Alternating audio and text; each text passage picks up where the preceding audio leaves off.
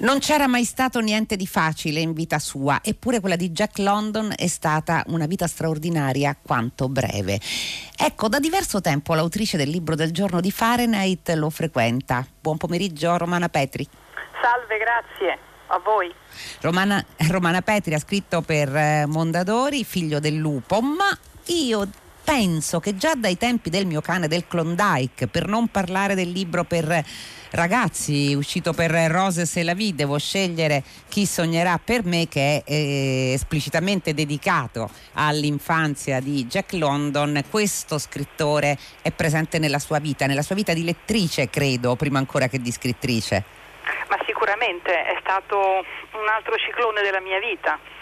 E, mm, il ciclone, lo ricordiamo, è il padre esatto di Romana Petri e a mio padre io alla fine l'ho sempre un po', li ho un po' fusi questi due personaggi, perché quando io ero molto piccola una delle tante cose che mio padre mi leggeva, mi raccontava e soprattutto mi interpretava erano i romanzi, alcuni romanzi di Jack London erano le cose che lui faceva quando mi metteva a dormire per, per, darmi la buonanotte. In realtà lui ha creato la mia insonnia perché poi quando se ne andava al buio i miei occhi mm. diventavano i fari che proiettavano queste magnifiche apocalittiche avventure di questo, di questo personaggio straordinario. Eh, lui mimava tutto, lotte, furibonde, scazzottate. Cioè, io non mi dimenticherò mai il salto verso verso la foresta che mio padre mi fece per farmi vedere che Buc da meticcio di San Bernardo si trasformava in lupo. Sono cose che ti seccano la psiche per sempre. Allora, eh, eh, questo romanzo, Figlio del lupo, è ovviamente una biografia narrativa, quindi è documentatissimo naturalmente per quello che riguarda la vera esistenza, la vera carriera di scrittore di Jack London. Io dico carriera di scrittore perché quello che colpisce leggendolo Romana Petri è che eh, Jack London ha capito di essere uno scrittore quando ancora quasi non sapeva leggere e scrivere.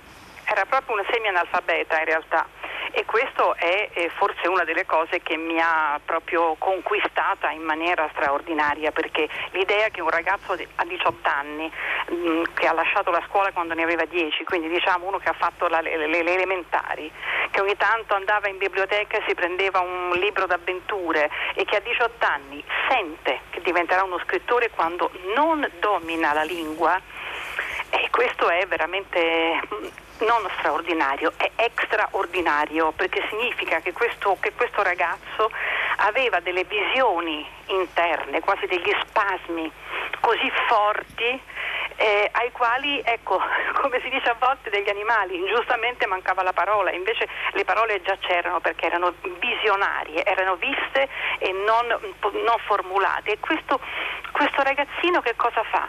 Si prende dei dizionari, comincia a leggere come un pazzo e stende dei fili dentro la sua camera da letto dove appende le parole con le mollette, il significato delle parole e nel momento in cui veramente le domina diventa quello che lui sentiva di essere, ma non in senso, come dire, mh, mm, esagerato o viziato, diventa il più grande scrittore americano.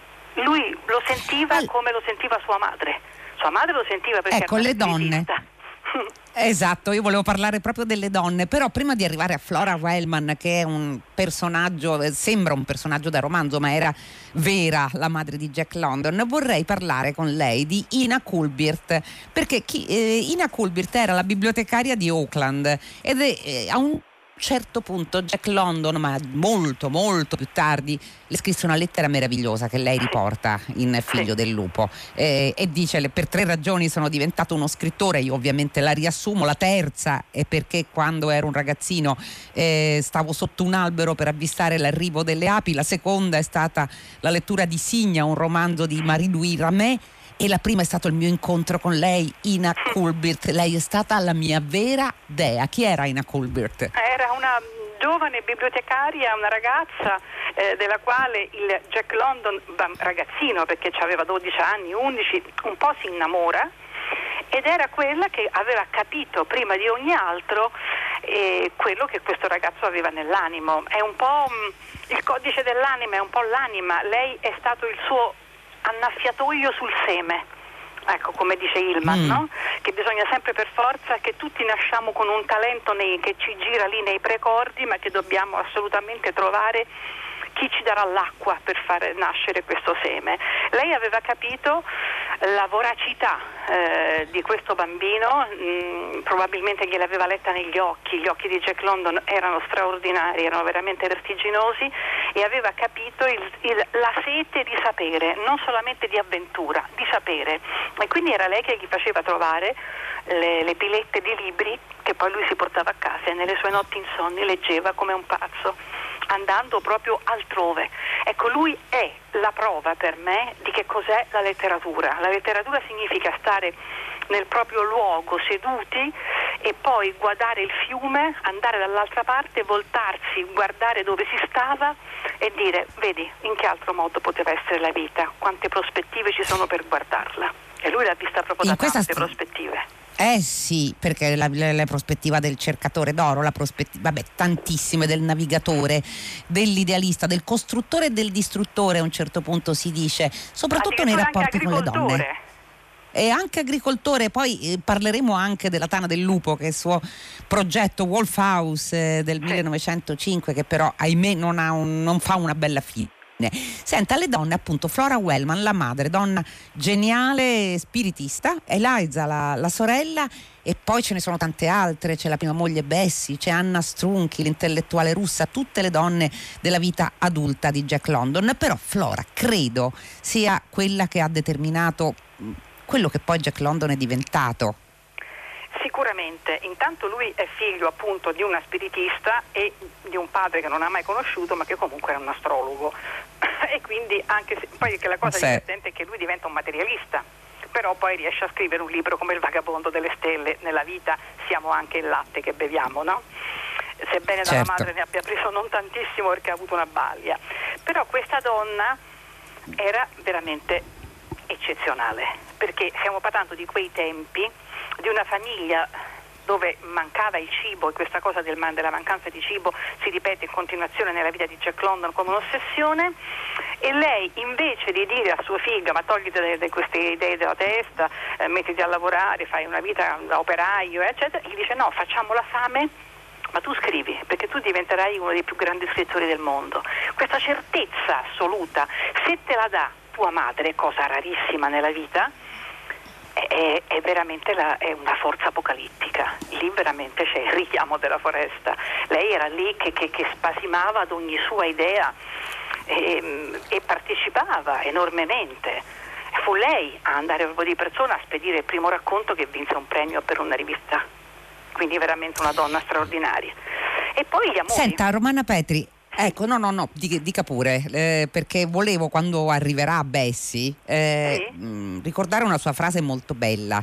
Lei a, a, un certo punto, prima che Jack London si sposi, mm, affronta la questione della ragionevolezza di un matrimonio, perché altrimenti poteva mettere il bastone fra le ruote a quella che era la sua frenesia di vita. E però poi scrive, dopo il matrimonio, Jack si allenò all'incenerimento Beh, lui si è allenato all'incenerimento dell'amore vero.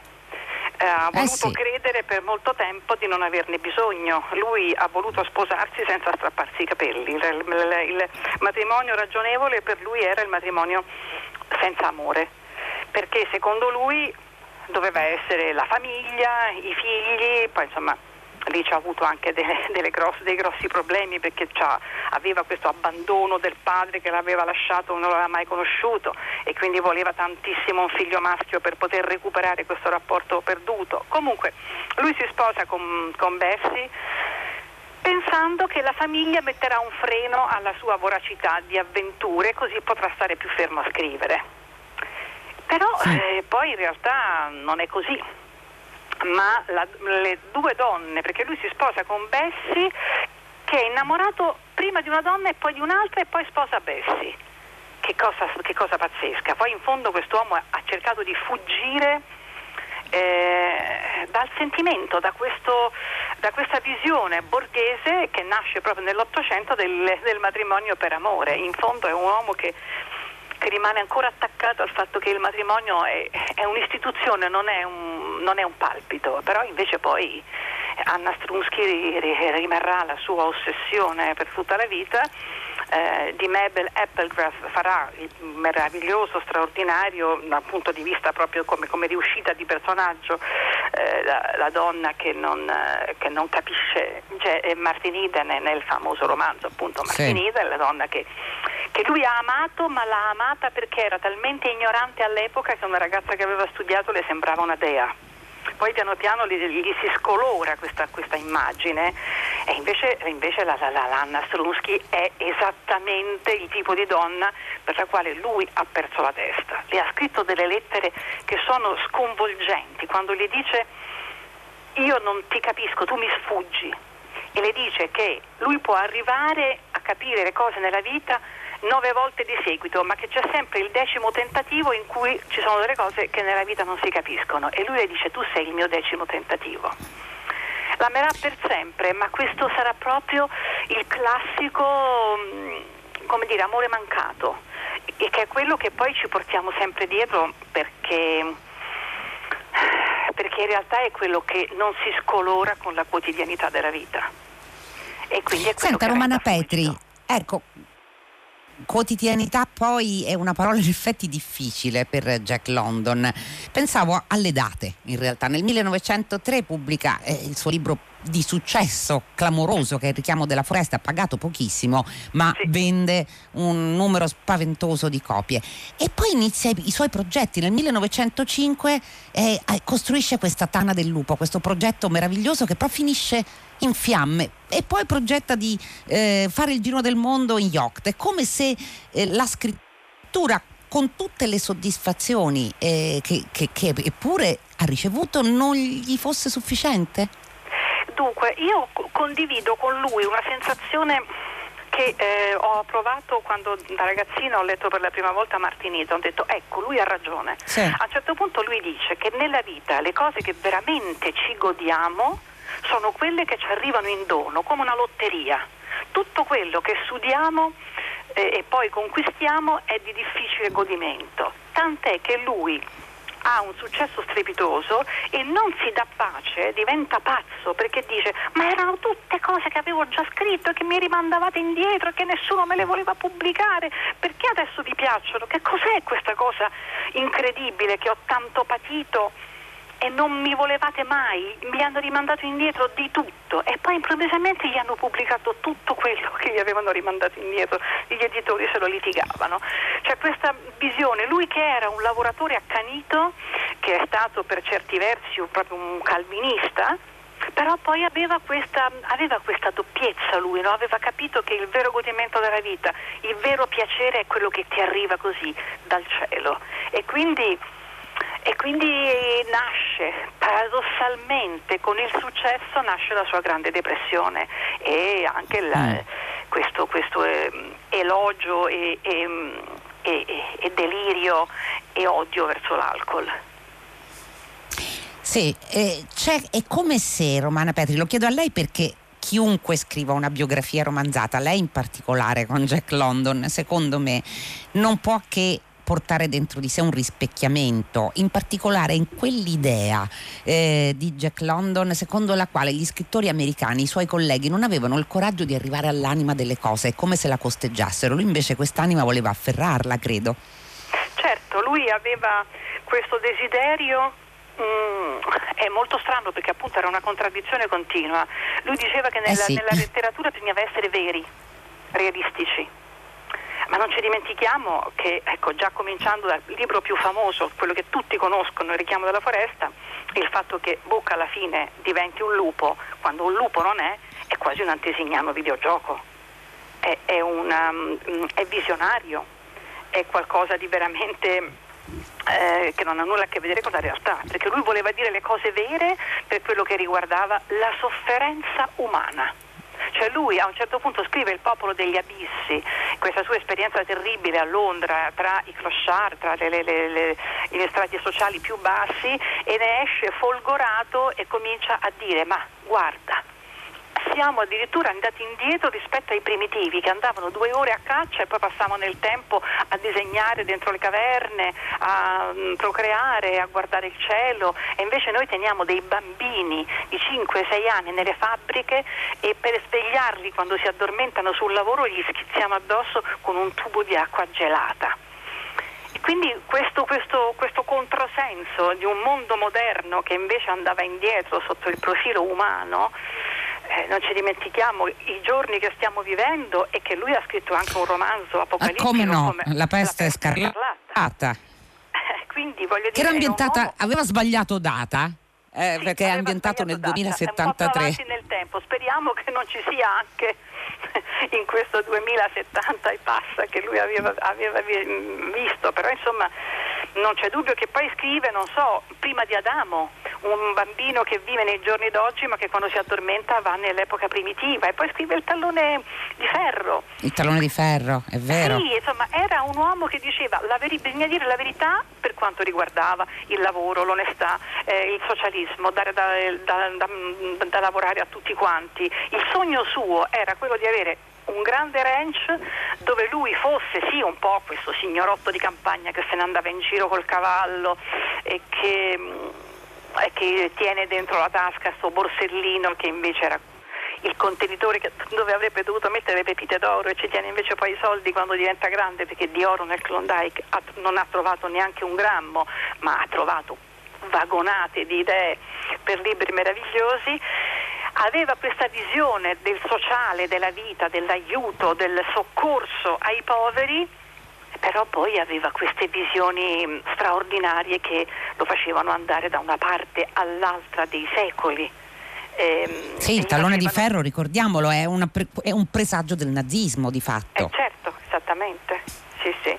È un presagio del nazismo, è un presagio de- della, della, di, di, insomma, di un po' di tutte le dittature, poi in un certo senso. Poi per, poi per Senta, alcune cose sì. lui era per esempio un, si potrebbe quasi dire che era un po' un ariano, si sentiva un ariano. Lui sentiva nella razza anglosassone eh, una superiorità straordinaria, per esempio di, insomma, riteneva che la bellezza fosse bionda e con gli occhi azzurri, eh, non, ci, non, ci, dimentichiamo che nella Valle della Luna, romanzo bellissimo, la protagonista si chiama Saxon. Eh, però era un uomo dell'Ottocento, quindi non si può chiedere più di tanto anche. Eh, poi però certo poi si innamora di Anna Struschi che è bruna con gli occhi scurissimi va bene nella vita si dicono tante cose e poi se ne fanno anche tante altre e così è stato anche, anche per lui eh, lui è stato la contraddizione un, diceva sono lo, lo diceva sé io sono un socialista individualista insomma, però lui era un po' come Voltaire, no? quando Voltaire diceva io posso essere ateo, non i miei domestici, altrimenti mi rubano. Senta Romana Petri, è, è, stato sempre un uomo in fuga o con il desiderio almeno di fuggire. Io eh, leggevo, leggevo, con attenzione queste lettere, queste maree di lettere che scriveva quando si preparava al viaggio intorno al mondo che poi eh, non, non, fece mai, tirava fuori i libri di nautica, si metteva a studiare. Eh, era un desiderio soltanto di avventura o era un desiderio di affondare davvero fino al cuore delle cose come eh, che è stato sempre il sogno della sua scrittura, secondo lei? Io credo che lui sia un, un frullato eccessivo di vita e di morte, dove mm. secondo me la, la, morte ha sempre dominato su tutto. E quindi lui cercava le, l'estremo. Lui era un individuo estremo che voleva estremizzare la sua vita e quindi andava sempre alla ricerca di qualcosa di esaltante, di una prova da affrontare, mm, anche con il rischio di potercisi giocare la vita, perché, ehm, perché lui voleva essere comunque una meteora, non gli interessava di essere uno stoppino, lui voleva essere una cosa che, che rifulgeva anche per un istante. Lui voleva essere il centro dell'attenzione del mondo. Quando lui comincia a costruire questa, questa nave, questa, questa no, nave, questa imbarcazione, che poteva comprarsela bella e fatta e forse avrebbe fatto veramente un viaggio di sette anni, invece se l'ha voluta costruire lui. Era un uomo ricco, spendaccione, ingenuo, che tutti hanno fregato quando ha cominciato a costruire la sua casa a un certo punto crolla una parete e si accorge che invece di metterci dei mattoni ci avevano buttato dentro le scatole de, de, dei fagioli con, che, che, gli operai, con le, insomma gli scatole che avevano mangiato, le, le, le cose più, più ridicole che non potevano minimamente reggere perché era appunto uno che affogava nel desiderio di andare avanti. Io ho sempre avuto questa idea di lui, che aveva un desiderio, ci si concentrava talmente tanto che riusciva a goderne prima che lo raggiungesse. Nel momento in cui l'aveva raggiunto doveva cominciare un'altra cosa. Lui era veramente l'ultimo dei romantici. È vero, Figlio del lupo, uscito per Mondadori, libro del giorno scritto da Romana Petri. Grazie per essere stata con noi. Grazie a voi. Allora Fahrenheit va dunque a chiudersi in questa puntata particolare che appunto è stata condotta non da Via Siago ma da casa. Iniziano i ringraziamenti doverosissimi alla redazione di Fahrenheit, Giosuè Calacciura, Carlo D'Amicis, Lea Gemmato, Clementina Palladini, Daniela Pirasto, Laura Zanacchi, Benedetta Annibali in regia, Susanna Tartaro che cura il programma e Danilo Solidani alla console.